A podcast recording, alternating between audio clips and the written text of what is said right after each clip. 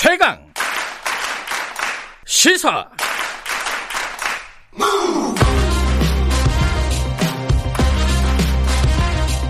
지금 여러분께서는 김경래 기자의 최강 시사를 듣고 계십니다.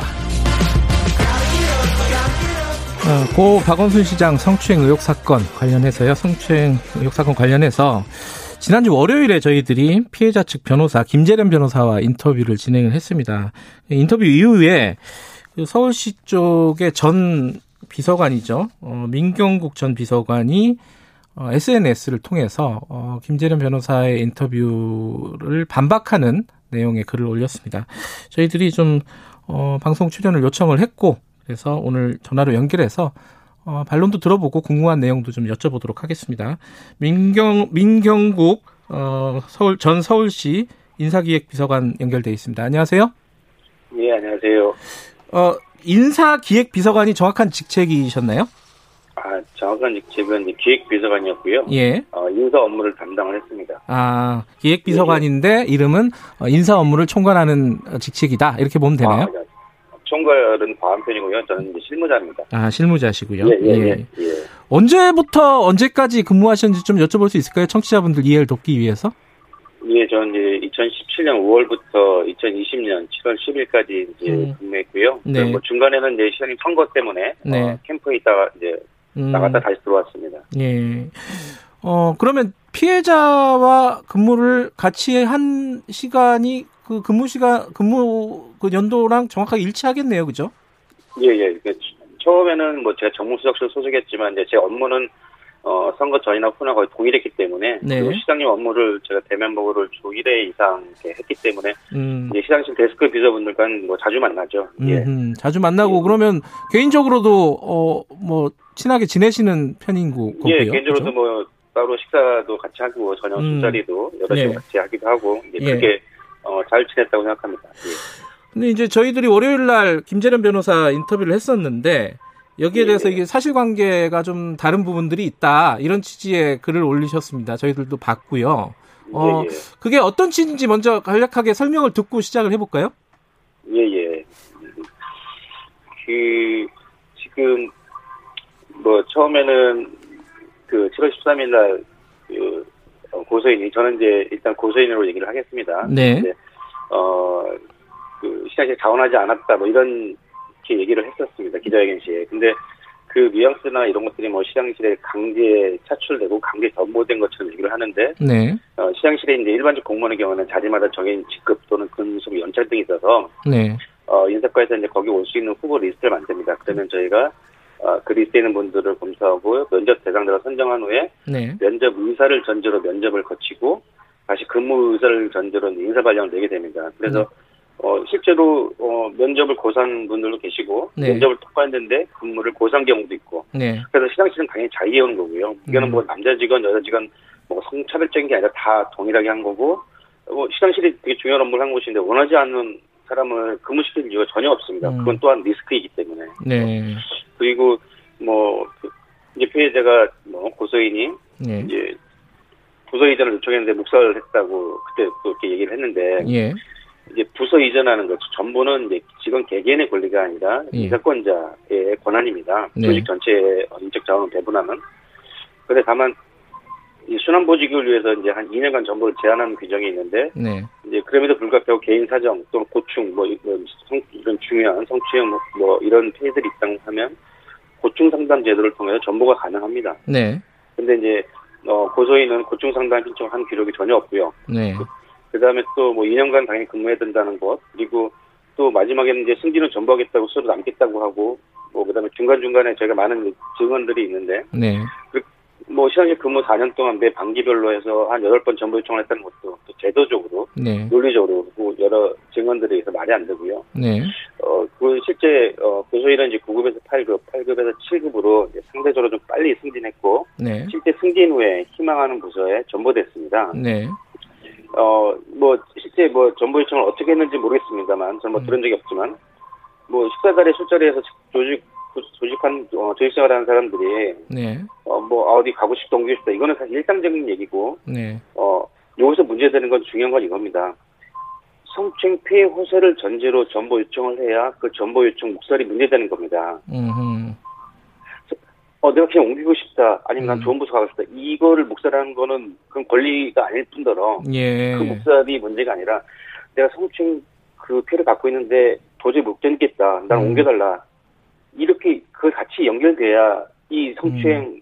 어, 정보 요청 묵살이 문제 되는 거 아닙니까? 네. 근데 제가 아는 범위 내에서는 어, 뭐 성추행 호소를 들은 사람은 없습니다. 음. 그러니까 단순하게 자리를 옮겨달라, 다른 부서로 옮겨달라는 거 가지고는 어 그리고 또 공식적으로 요청한 것도 아니었다 이런 말씀이신 거죠? 근데 저는 유- 저 같은 경우는 이제 그 뭐죠 정보 요청을 들은 적도 없고 제가 네. 주위에도 이제 그런 식의 정보 요청이 아니라 어 그렇게 얘기 들은 것도 없고요. 네. 그러니까 본인이 희망하는 거라든가 커리어 관리를 위해서 얘기했던 것들은 있을지 모르겠지만 네. 어 뭐 성 추행 뭐 피해호소 그 다음에 정보 요청 그 저는 뭐 제가 아는 범위 내에서는 들은 적은 없습니다. 그러니까 이제 피해자 측의 얘기는 정보 요청을 여러 차례 이제 지금 말씀하신 대로 공식적으로 한 건 아니지만은 여러 차례 의사를 피력을 했는데 그 부분에 예. 대해서 뭐 비서실은 해당 사항이 없다 이런 답변만 돌아왔다. 그러니까 성추행 사실이 만약에 있었다 하더라도 그거를 예, 예. 공개적으로 밝히기가 어렵잖아요 피해자 입장에서는. 그런 상황에서 애둘러서 좀 다른 데로 좀 보내줬으면 좋겠다라고 여러, 여러 차례 요청을 했는데 그거 요구들이 그래서 지속적으로 묵살이 됐다. 이게 이제 피해자 측의 주장이거든요. 그러니까 그 제가 말씀드린 것처럼 예. 그 전보는 2년간 어 해당 보통 이제 한 2년 정도는 해당 네. 어, 옮긴 자리에서 근무를 해야 되고요. 네. 이제 순환보직의 문제점이 있어서 이제 2년간 보통 하게 되고 네. 어 그리고 그 전보는 피해 권리가 아닙니다. 음. 그리고 오히려 저희가 듣거나 어 주위에서 지원하고 이렇게 하신 분들의 얘기를 들어보면 네. 더 남겠다고 한 경우들이 더 많아요. 네. 예, 예. 그러니까 정보 요청을 어떻게 어떤 식으로 했고 어떻게 진지하게 요청을 했고 했는지 모르겠지만 네. 그게 성추행 피해 호소하고 연결되지 않으면 이건 개인의 희망인 거고 네. 너 성추행 아, 나 힘든데 나 좀 어디 부서로 보내주세요 아니면 좋은 부서로 보내주세요 이거 자체는 네. 개인적인 문제인 거죠 네. 예 예 그리고 지금 그 김진현 변호사의 인터뷰 중에 어 사실 예. 사, 이른바 이 4월 사건 얘기가 나옵니다. 이게 이제 예예 그 피해자가 4월 달에 다른 비서실 직원에게 어 성폭력 범죄에 피해를 당했다. 이거잖아요. 그죠? 예 예 그 가해자 측은 지금 어 고소를 당해 아 저기 기소가 됐기 때문에 그죠? 예 예 기소가 돼서 이제 피고인이라고 불러도 될 것 같고 예예예 그런데 이 부분에 대해서 어 피해자가 얘기를 했단 말이에요. 그러니까 사, 사전에는 알리지 않으려고 했었는데 어차피 소문이 돌게 됐고 결국은 그래서 내부 징계를 검토해 달라는 얘기를 했다는 거예요. 그죠? 근데 그 부분이 받아들여지지 않았다라고 주장을 하고 있습니다. 이 부분은 어떻게 봐야 될까요? 뭐 당연히 이런 사건에 대해서 그게 알려지고 이런 것들은 아마 당연히 뭐그 우려하고 아마 그럴 텐데 네. 이 사건이 4월 14일 날 일어났고 네. 4월 15일 날 어 그 고소를 했습니다. 네. 근데 어 저는 사건 발생 후 6일이 지나서야 그 다음 주 월요일 오전에 그걸 뭐 찌라시 전원을 통해서 알게 됐거든요. 4월 20일에 알게 되셨다. 예. 예, 예, 예. 예. 어, 뭐 나중에 이제 확인해 보니까 이제 그 서치 안 알, 알리지 않으려고 했던 부분들을 제가 확인을 했는데 네. 근데 이제 그때는 무엇보다 피해자 보고 우선이기 때문에 뭐 비서실 내 다른 사람한테 공유할 수 있는 문제도 아니고 네. 어, 이제 그런 상황에서 어 보통 이제 4월 15일 날 경찰에 고소를 하면 보통 7일 또는 10일 이내에 이제 서울시에 공식적인 수사 개시 통보가 옵니다. 네. 그러면 이제 그에 따라 어, 성폭력 대응 매뉴얼 이런 거에 따라서 어 그 가해자로 그 된뭐 사람한테 인사 조치 뭐 대기발령 직위해제라든가 그다음에 네. 이제 이런 것들이 이제 진행이 되는데 네. 어 정작 서울시에선 아는 사람이 거의 없었어요. 음. 제가 아는 법 특히. 근데 어 제가 정확히 날짜는 모르겠습니다. 저도 이제 김전현 변호사 인터뷰를 통해서 알게 됐는데 네. 어 고소인이 자기 스스로 여섯 개 신문사에 이제 사건 사건을 제보했다고. 네. 그래서 이제 사실은 서울시 내부 게시판이나 뭐 블라인드 이런 데서 더 이제 언급이 됐죠. 예. 예, 예. 그래서 오늘 확장된 거고 모르겠습니다. 본인이 어 이게 서울시에 알려지고 이렇게 해서 뭐 이렇게 충격을 받았다고 하는, 하는 부분 당연히 충격을 받을 수 있는데 그게 어떤 범위인지는 제가 알 수는 음. 없지만 네. 누가 알고 있는지 모르겠지만 저희는 그게 최소화했고 그래서 어 이거를 그 22일 날 너무 이제 걱정이 돼서 제가 전화를 했던 거고. 네. 그래서 다만 이제 경찰에서 잘 그 이 프로세스대로 케어를 받고 있어서 안도도 했고. 예. 어 그런 상황에서 이거를 오히려 확장시킨 거는 뭐 어, 이제 뭐 저도 이제 알겠지만 본인 스스로 인터뷰 그러니까 제보 언론사에 제보를 해서 네. 자기 자신을 밝힌 거죠. 음. 근데 어찌 됐든 간에 예, 22일 날 그 통화를 하시게 됐고, 어, 예, 예. 피해자는, 어, 그 가해자를 인사 조치를 해달라, 그러니까 내부 징계를 예, 검토해달라는 취지의 얘기를 한 건 맞는 거죠, 그죠?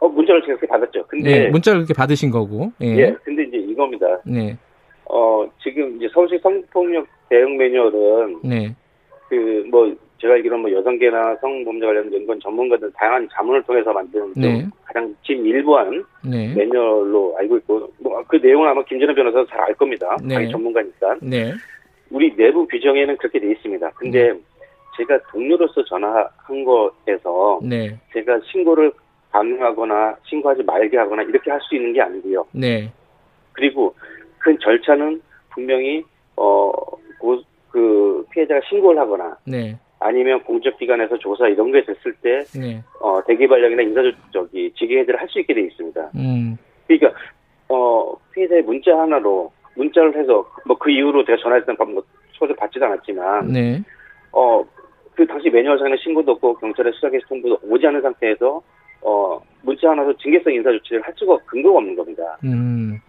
그리고 예 근데 이제 그 당시 그 다음 날 젠더 특보가 직위 해제를 해야 된다 가해자를 예, 예, 예, 그렇게 예. 주장을 했는데 그걸 받아들이지 않으셨잖아요. 이거는 이제 민 전 비서관께서 아, 직접 쓰신 건데, 예, 예. 이거는 제가 이제 그걸 받아들이고 말고의 그런 권한 그건 아니고요. 네, 내부 얘기를 했는데 예, 당연히 진도 특보는 그 이 성문제 관련된 감성이 좀 더 더 남들을 보고 네. 피해자 유신도 더 얘기할 수 있고 또 그 역할인지 사실 그거니까 네, 예, 그걸 그걸 강하게 하자는 의견인 거죠. 그런 예. 규정은 있는 거고요. 그래서 예. 저는 오히려 반대 좀 제가 쓴 것처럼 반대한 겁니다. 왜냐하면 지금 어 곧 이제 그 고소를 했기 때문에 네. 뭐그 그 전에 아마 뭐 실제 이제 경찰에 그 규정대로 그, 그 목요일인가 왔는데 네.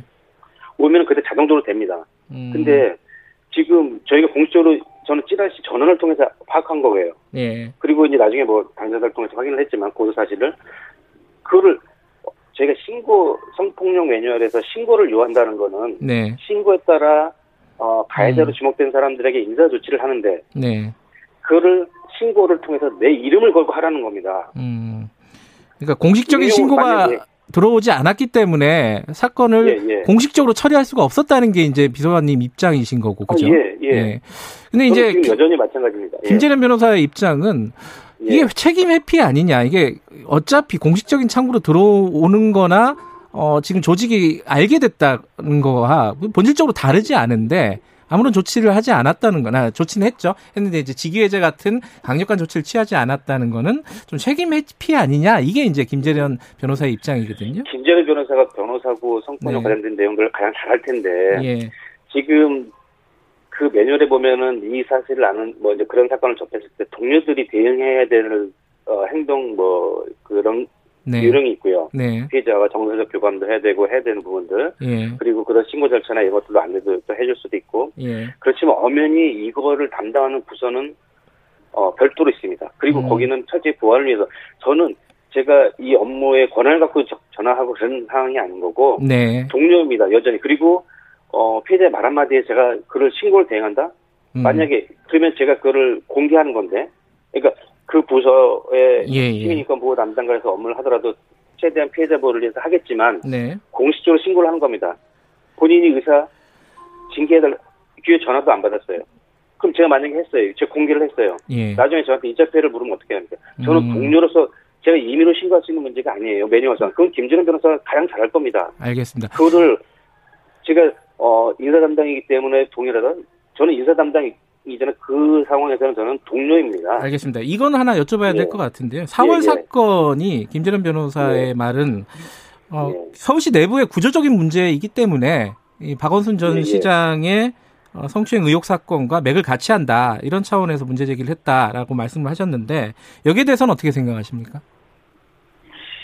그 먼저 질문하고 싶은 게 어, 서울시 구조적 문제를 그 제기하기 위해서 네. 극히 치명적인 4월 사건을 공개한 이유인지 그리고 서울시의 구조적 문제라고 하는 그런 공익적인 활동이나 이런 거를 변호사나 네. 고소인이 언제부터 생각했는지 모르겠습니다. 네. 이게 전 진짜 이해가 안 되는 게 예. 이게 어떻게 구조적으로 시장님 상권과 연결이 되냐. 그리고 음. 저희가 그, 어, 이거는 진짜 뭐 제 의도를 추정할 수는 없지만 네.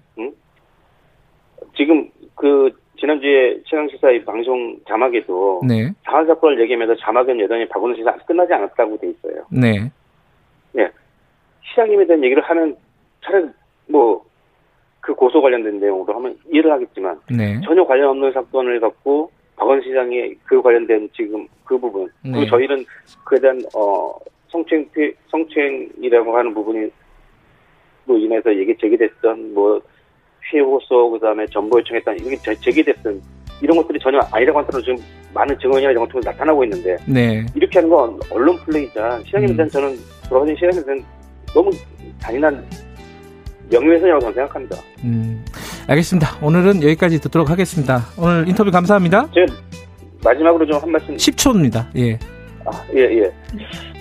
그, 기자분들에게 꼭 부탁드리는데요. 존재하지 않는 사실에 대한 질문은 끝이 없습니다. 그렇기 때문에 제발 알겠습니다. 주장하는 쪽에 질문해주고 여기까지 드릴게요. 예. 질문을 좀 해주시죠. 예, 여기까지요.